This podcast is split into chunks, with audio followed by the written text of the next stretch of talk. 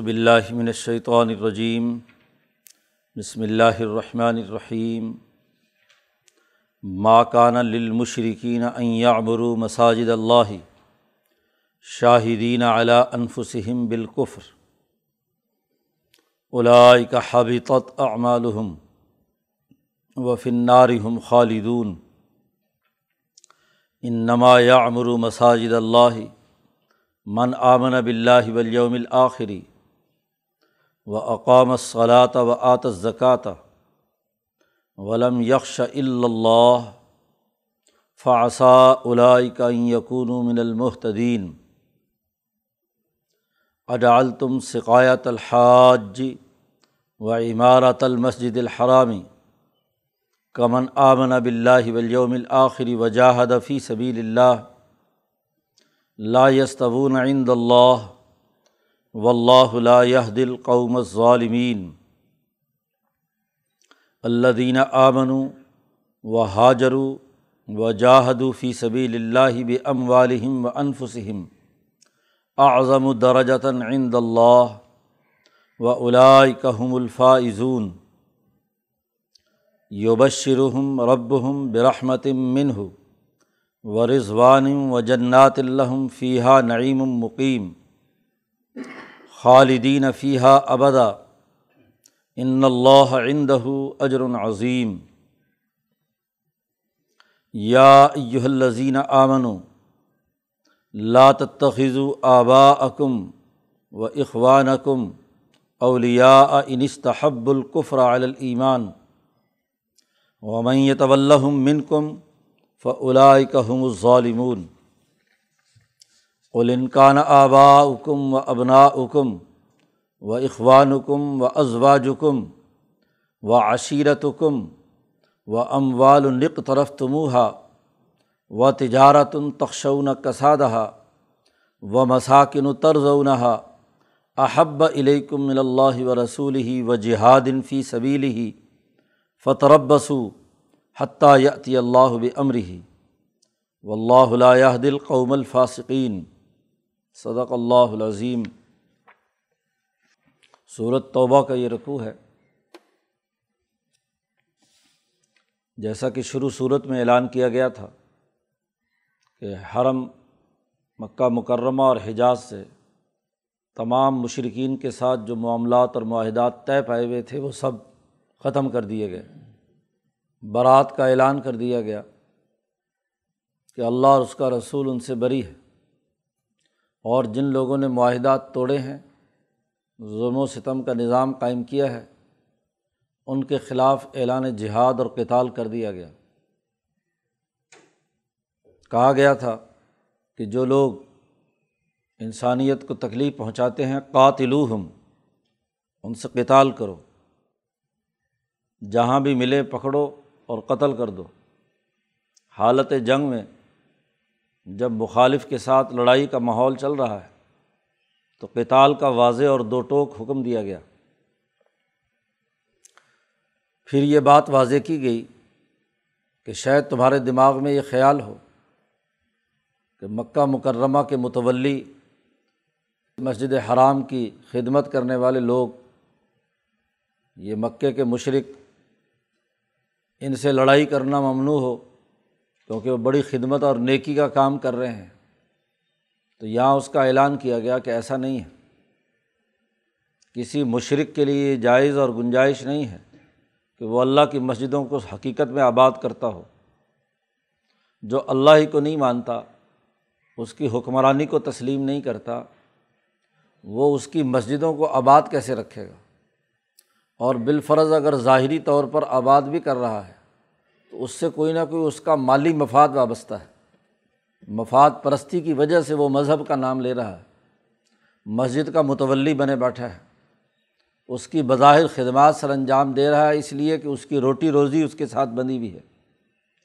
حقیقت میں تو اللہ کی مسجدوں کو آباد کرنے والے وہ لوگ ہیں جو واقعتاً اللہ پر ایمان لائیں، آخرت کا فکر ہو دنیا میں اپنے اعمال کو درست رکھیں اور اللہ کے راستے میں جہاد کریں۔ یہ اعلان اس رقوع میں کیا گیا ہے۔ ماں کانہ لل مشرقین امرو مساجد اللہ۔ مشرقین کا یہ کام نہیں ہے کہ وہ اللہ کی مسجدوں کو آباد کریں۔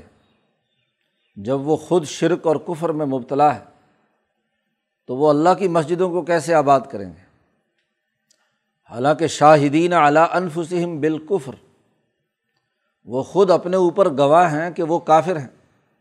جب اللہ کو مانتے ہی نہیں، اس کے سسٹم اور اس کی حکمرانی کو تسلیم نہیں کرتے، حکومت کا مرکز اللہ کو نہیں مانتے، تو اللہ کی مسجد آباد کرنے کا کیا مطلب؟ مسجد تو اللہ کے سسٹم کو غالب کرنے کا مرکز ہے۔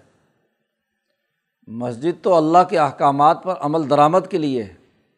اللہ کے نام کی سربلندی کے لیے ہے۔ تو جو لوگ اللہ کے منکر ہیں، وہ مسجد آباد کریں۔ ایسا کیسے ہو سکتا ہے؟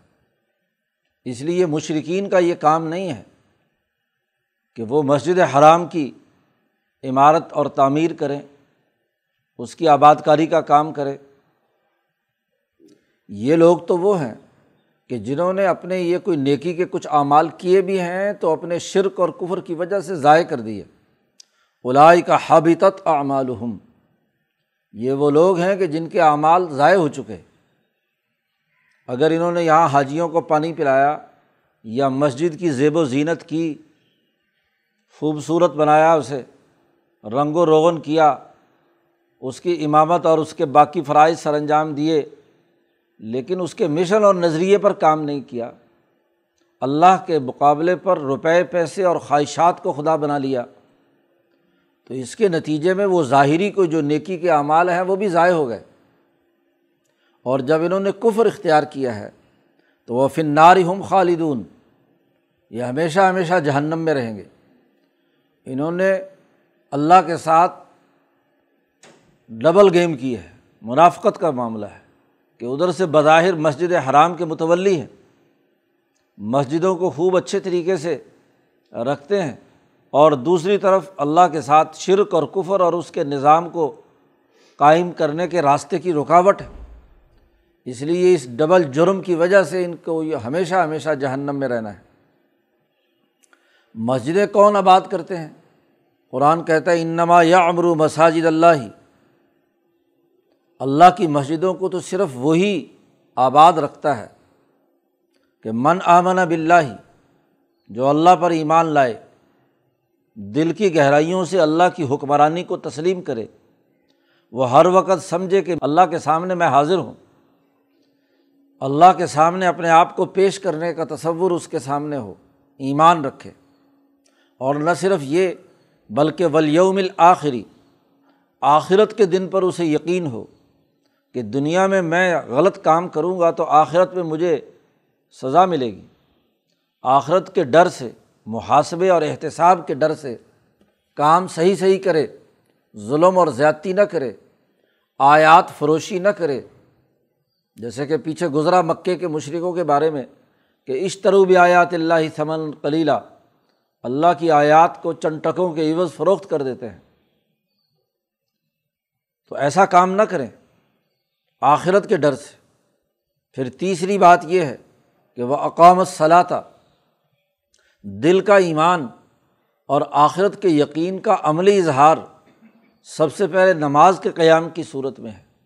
نماز کا نظام قائم کریں اقامت صلاح اور یہ تو وہ عبادت ہے جو اللہ کے ساتھ تعلق رکھنے والی ہے اخبات اللہ ہے۔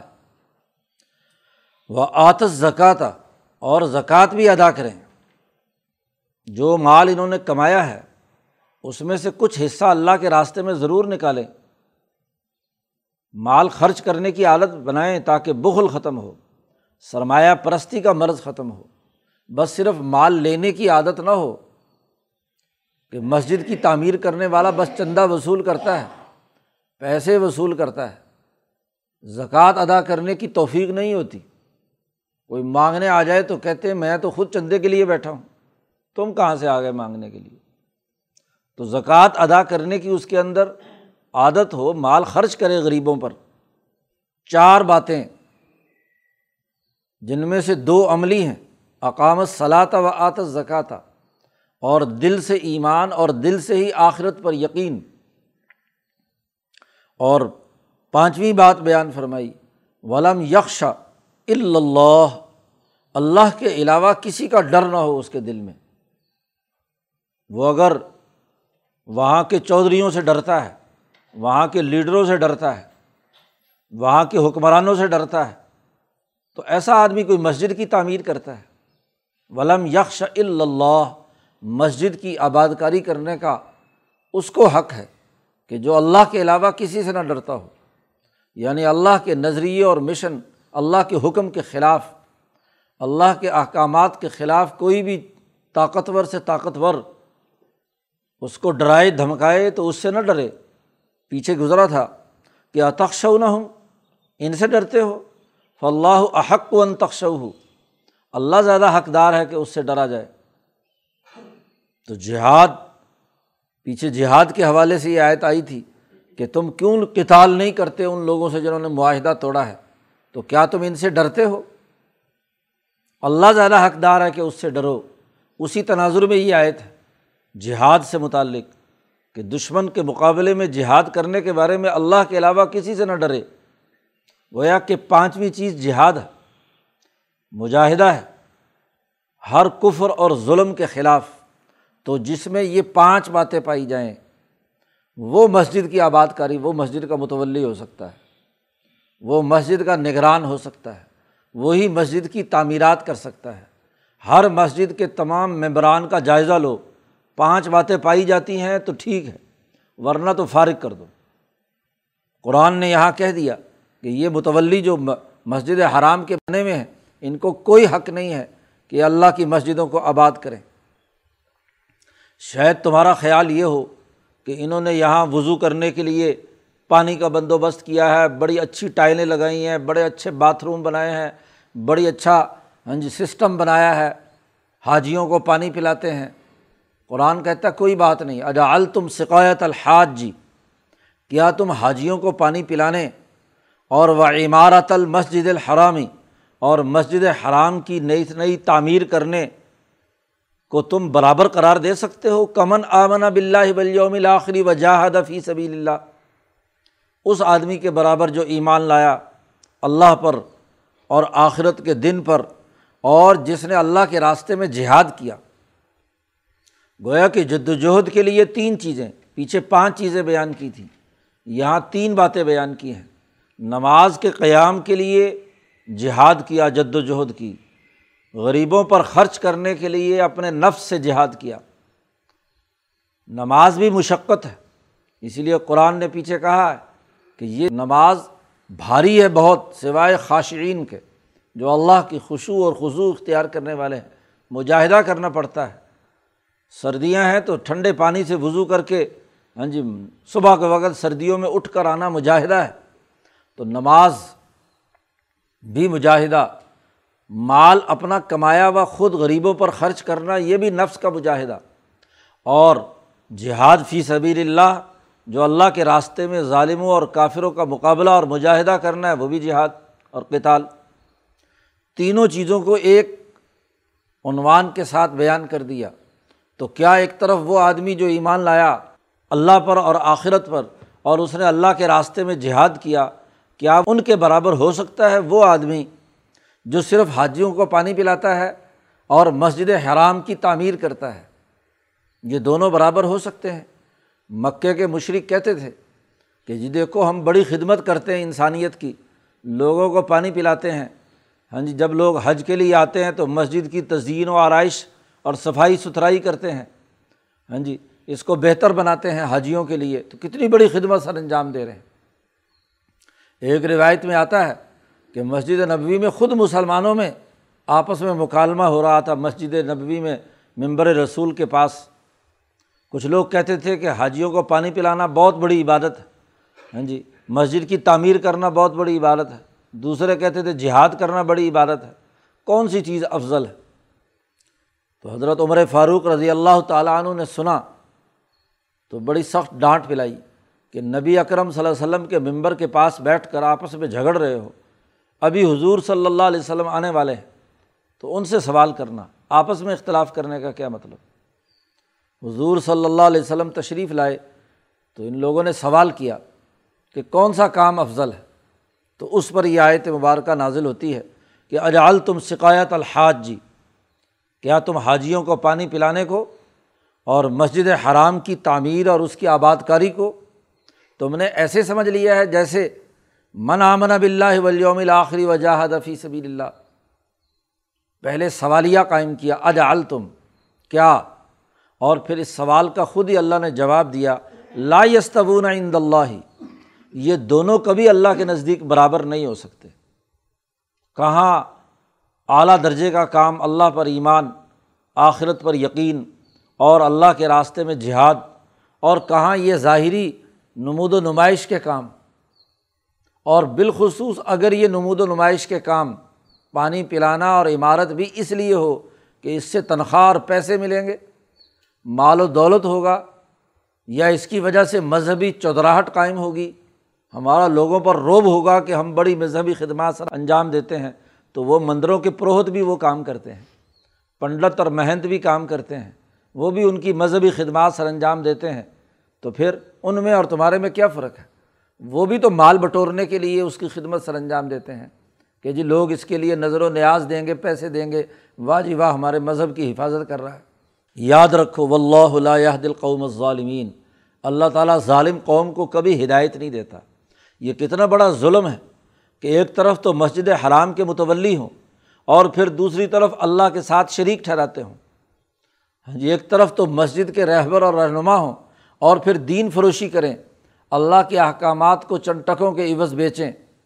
اس سے بڑا ظلم اور کیا ہوگا؟ ایسی ظالم قوم کو کبھی اللہ ہدایت نہیں دیتا۔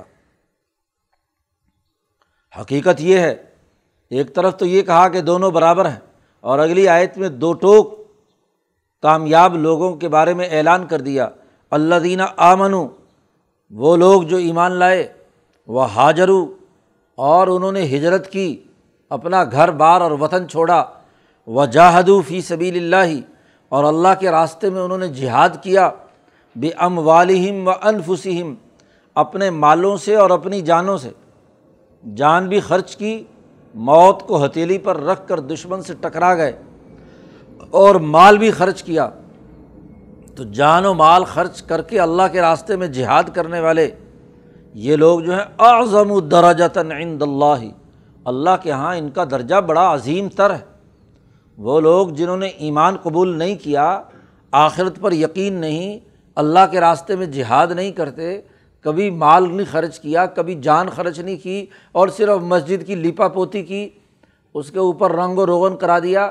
وہاں صرف پانی پلانے کا بندوبست اور پانی استعمال کرنے کے وضو خانے بنوا دیے، باتھ روم بنوا دیے، کوئی کھانے پینے کے اور کام کر دیے، تو کیا یہ ان کے برابر ہو سکتے ہیں؟ وہ لوگ جو یہ صحیح کام کرنے والے ہیں، وہ اعظم الدراجات عند اللہ۔ بظاہر انہوں نے کوئی مسجد کی خدمت نہ بھی کی ہو، لیکن یہ کام کیا ہے۔ مسجد تو مورچہ ہے ایک اعلیٰ کام کرنے کا، اور اگر وہ اعلیٰ کام وہاں نہیں ہوتا تو دار رقم میں بیٹھ کر بھی ہو سکتا ہے۔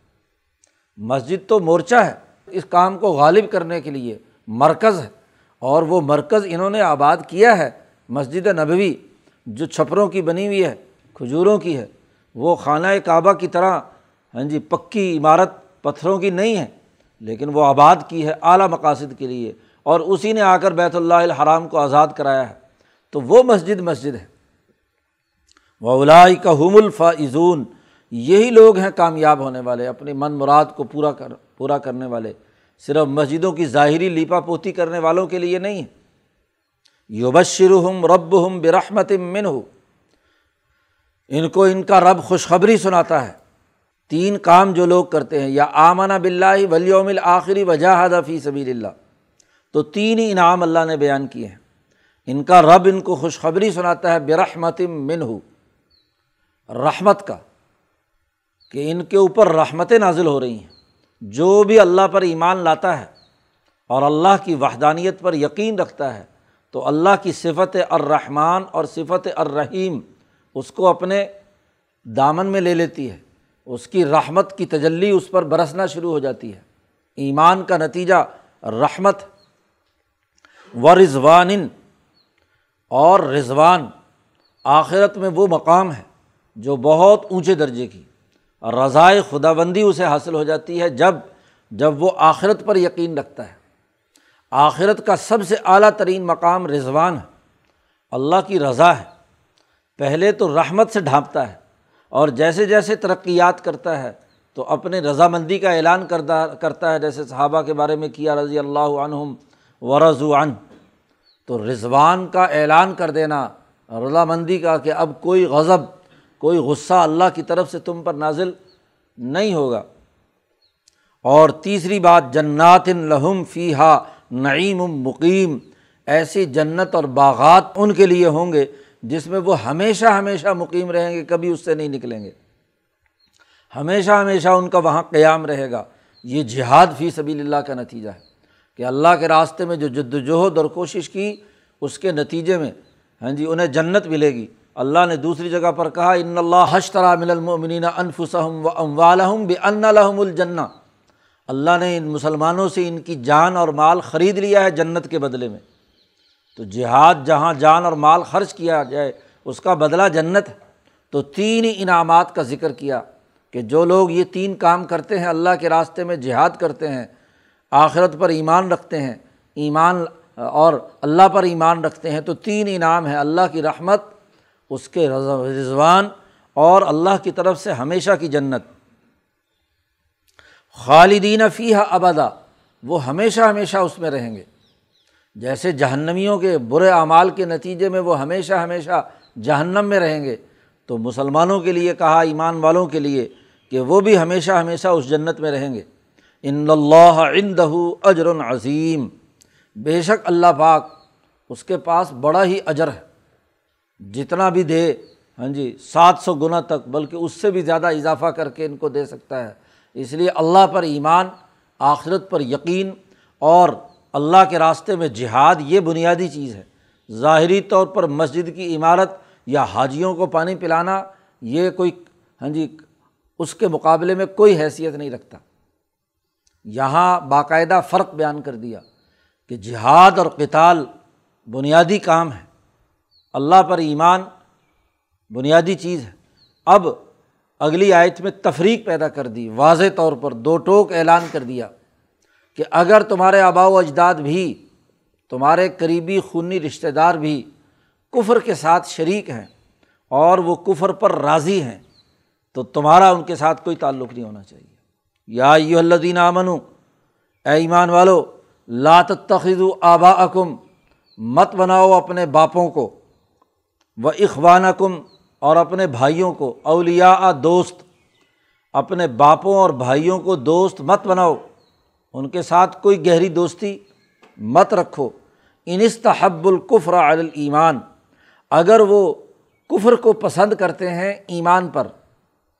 اگر وہ کفر پر راضی ہیں، اس سے محبت رکھتے ہیں ایمان کے بدلے میں، تو تمہارا باپ ہی کیوں نہ ہو؟ تمہارے بھائی کیوں نہ ہوں؟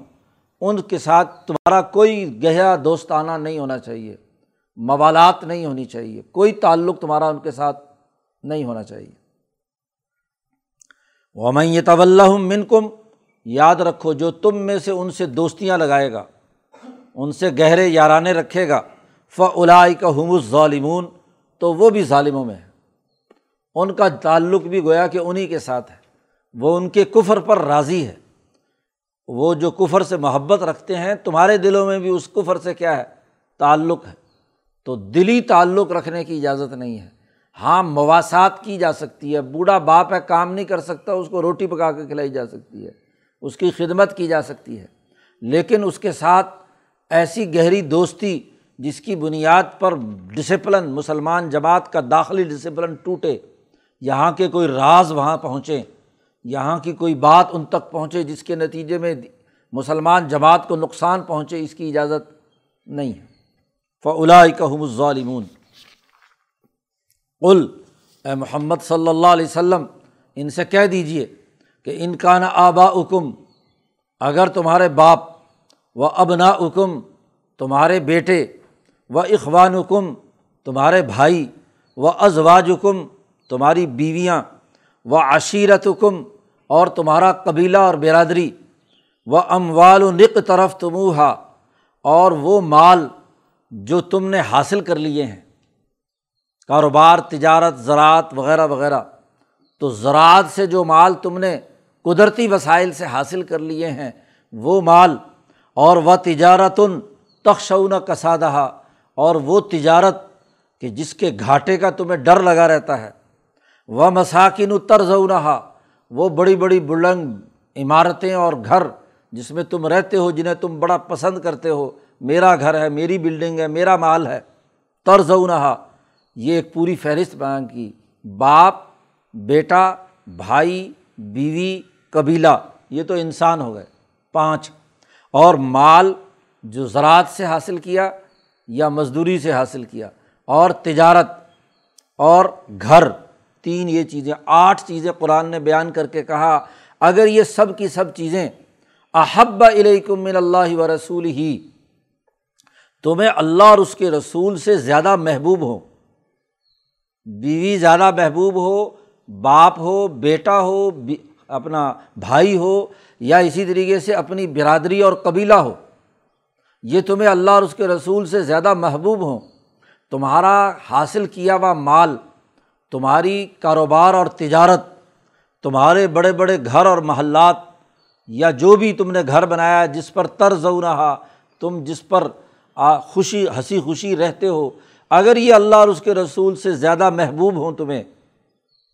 وہ جہاد فی سبیل ہی اور اللہ کے راستے میں جہاد کرنے سے بھی زیادہ محبوب ہوں۔ تو وارننگ دی اللہ نے فترب بسو انتظار کرو۔ حتیٰ یتی اللہ امر ہی یہاں تک کہ اللہ کا حکم آ پہنچے۔ قیامت آ جائے، تمہارا فیصلہ ہو جائے، تمہیں موت آ جائے۔ اور پھر پتہ چلے کہ ان تمام چیزوں کی محبت تمہارے لیے کتنے سنگین نتائج کی حامل ہے۔ اللہ پر ایمان لانے اور آخرت پر ایمان لانے اور اللہ کے راستے میں جہاد کرنے کے جو تین عمل پیچھے بیان کیے گئے تھے اس سے زیادہ محبوب تمہیں یہ آٹھ چیزیں ہوں۔ تو پھر انتظار کرو۔ اپنی موت کا انتظار کرو۔ حتیٰ یتی اللہ بھی امری ہی اللہ کا فیصلہ اور حکم آ جائے۔ و اللہ لا یہ دل قوم الفاسقین۔ اللہ تعالیٰ کبھی فاسق قوم کو ہدایت نہیں دیتا۔ یہ آٹھ باتوں کو اللہ اور اس کے رسول اور اللہ کے راستے میں جہاد پر ترجیح دی جائے تو وہ فاسق ہے فسق و فجور میں مبتلا ہے اور یہ مخاطب مسلمانوں کو کیا ہے۔ آبا اکم و ابنا اکم تمہارے باپ، تمہارے بیٹے، تمہارے بھائی۔ صحابہ کہتے ہیں کہ جب یہ آیت ہم نے سنی تو اس نے ہمیں لرزا دیا کہ اتنی سخت پابندی عائد کی گئی ہے کہ یہ تمام چیزیں، چلو جی باپ چھوڑ دیے، بھائی چھوڑ دیے، بیویاں مدین مکہ میں چھوڑ کر ہجرت کر کے یہاں آ گئے، قبیلہ چھوڑ دیا لیکن مال کی محبت ہو سکتی ہے۔ تجارت اور کاروبار کہ جی جہاد کروں گا تو کاروبار بگڑ جائے گا۔ اللہ کے راستے میں نکلوں گا۔ یہ مکانات چھوڑنے پڑیں گے۔ ہو سکتا ہے یہ دشمن جو ہے ان کو تباہ و برباد کر دے۔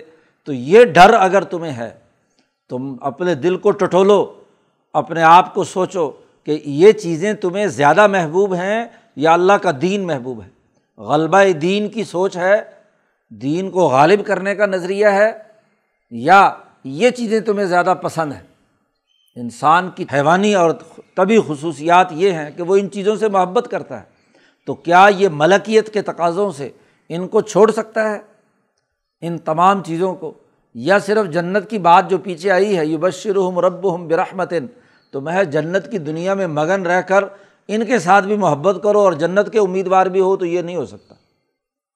آخرت کا نتیجہ تو ان لوگوں کے لیے جو فسق و فجور کرنے والے نہ ہوں۔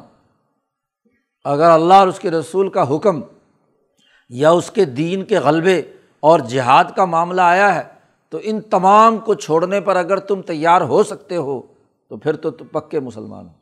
اور اگر ایسا نہیں، تو پھر کیا ہے؟ اپنے اوپر غور و فکر کرو، کہیں فسق و فجور کی کوئی عادت تو دماغ میں نہیں ہے۔ تو اس لیے ایمان کامل وہ ہے جب ان تمام چیزوں کو چھوڑ کر اللہ کے راستے میں غلبہ دین کے لیے، جہاد کے لیے میدان میں آ جائے اور جو اس طرح کی محبت رکھتا ہے، وہ دراصل فاسق ہے اور ایسے فاسقوں کو جن کے دل میں ان کی محبت ہو، اللہ ہدایت نہیں دیتا۔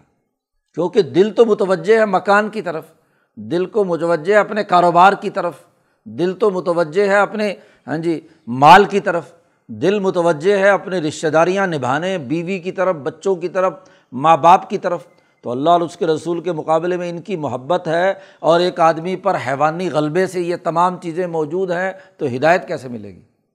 راستہ کیسے ملے گا؟ اور راستہ تو تبھی ہوگا جب ملکیت غالب آئے اور وہ ایمان و یقین کے ساتھ اللہ کے راستے میں جد وجہد کے لیے تیار ہو، تبھی کامیابی ملے گی۔ اللہ تعالیٰ ہمیں قرآن حکیم کو سمجھنے اور اس پر عمل کرنے کی توفیق عطا فرمائے۔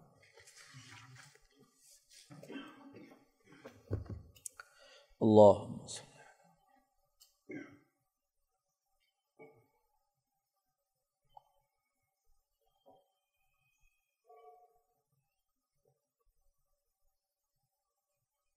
اجمائن